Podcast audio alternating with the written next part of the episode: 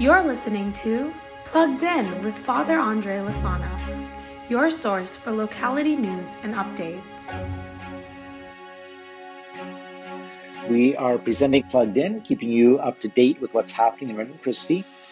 The Regnum Christi young men and young women had a nicely successful discernment series for those interested in the movement. So most likely five of them will associate to RC at Christ the King. And the Regnum Christi Young Men did a talk series. So they'll be doing three weeks of every month dedicated to a particular theme.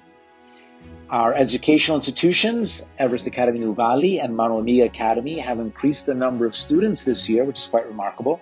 Now, they did also add a grade, but during this time of quarantine, it's still pretty impressive. Everest International Academy in BGC also has well over 500 students and is doing very well, again, in the second year of pandemic. And they started their quarterly parent formation talks with over 70% participation from parents in lower school. So that was about uh, seven, uh, 170 people attending that talk. The Regnum Christi women are boasting 46 women attending their October online Twitter, which is happening this very weekend. The Regnum Christi men continue to go forward strongly with their encounters, with the monthly leadership team meeting, which is new, with our monthly retreats, which are also quite new, and with the men's teams uh, taking turns organizing the monthly formation ops. So very strong showing on their part, lots of good leadership from uh, from Johnny Bondoc and many others, team leaders and so on.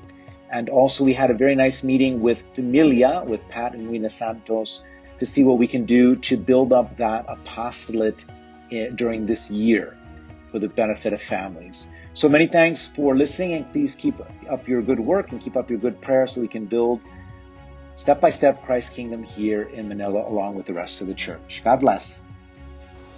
This is Plugged In with Father Andre Lasana, keeping you connected to all things RC.